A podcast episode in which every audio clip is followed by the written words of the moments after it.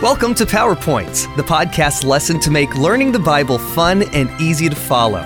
This podcast is based on the GraceLink curriculum for the Junior Sabbath School Bible Study Guide from the General Conference of Seventh day Adventists. You can read along at juniorpowerpoints.org. There, you can also download and subscribe to these podcasts under Resources or on iTunes.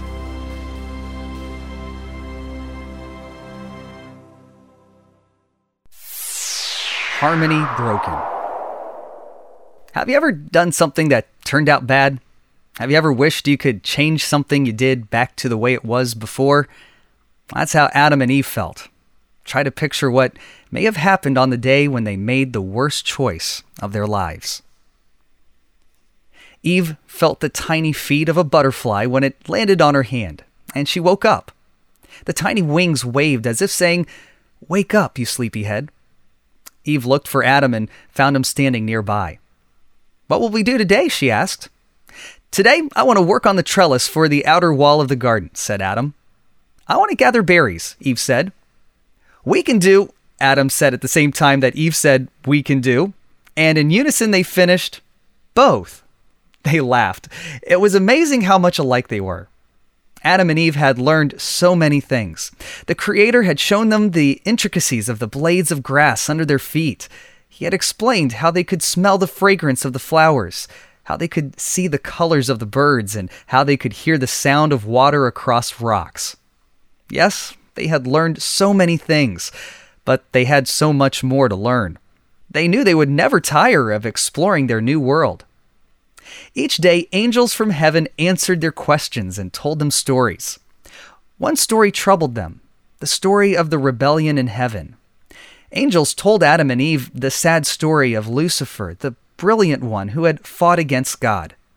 They explained how he had traveled from world to world trying to gain new members for war against God. God's enemy is also your enemy, the angel said. Adam and Eve were relieved to learn that the enemy could not approach them and could not follow them around. God had restricted him to the tree. Adam looked at Eve, and Eve looked at Adam. Now they understood why God had told them not to eat from the fruit of this tree. How wonderful that the Creator had warned them. Stay together, the angel said. You will be stronger to resist the enemy if you are not alone. Together they worked on the trellis. Eve held vines while Adam tied them together. Then Eve saw a berry bush and ran to it delighted. She plucked a berry and popped it in her mouth. Then she saw another bush and ran to it. Then she saw another and another. Finally, she stopped. Adam, look at these, she says as she turned, but he wasn't there. A chill traveled up her backbone, but she thought, it doesn't matter. Adam can work on the trellis while I find berries. Eve remembered the angel's words stay together. I'm smart enough to recognize the enemy if I see him, she mused, and besides, the tree is on the other side of the garden. Eve continued her wandering until she found herself at the tree. This fruit is so beautiful. It looks delicious. I wonder why the Creator would not want us to eat it. Did God really say you must not eat from any tree in the garden? A tantalizing voice seemed to come out of nowhere, as if reading her mind and answering her unspoken question.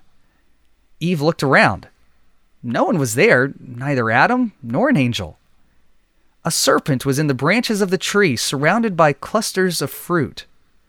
Uh, we may eat fruit from the trees in the garden, answered Eve, but God did say, You must not eat fruit from the tree that is in the middle of the garden, and you must not touch it, or you will die. You will not certainly die, sounded the smooth, tempting voice of the serpent. For God knows that when you eat from it, your eyes will be opened, and you will be like God, knowing good and evil. Eve looked at the fruit. She looked at the serpent.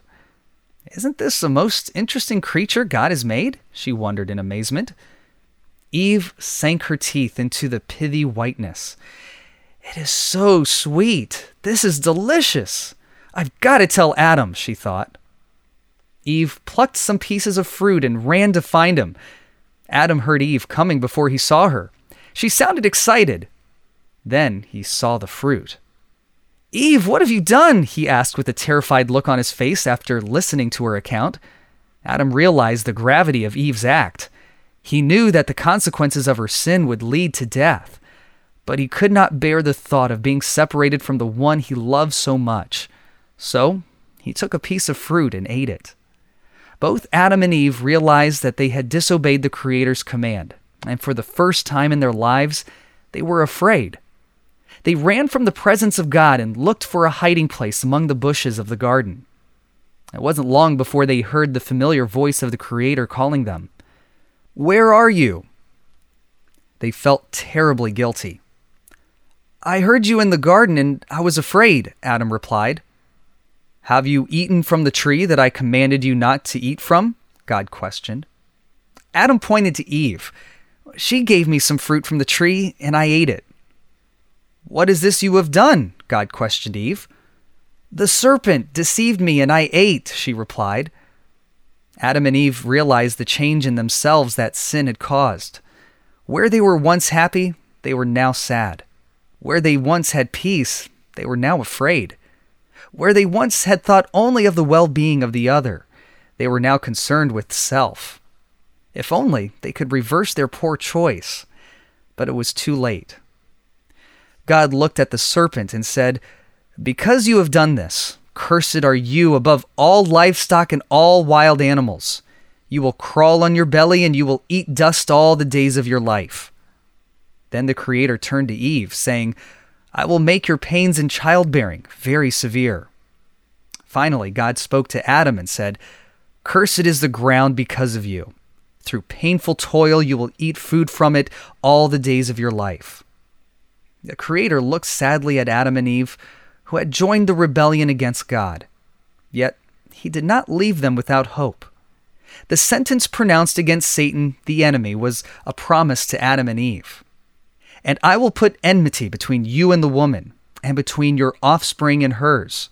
And he will crush your head, and you will strike his heel.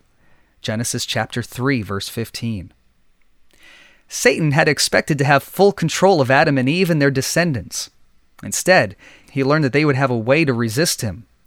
By faith in the promised Redeemer, they would one day return to the paradise they had lost.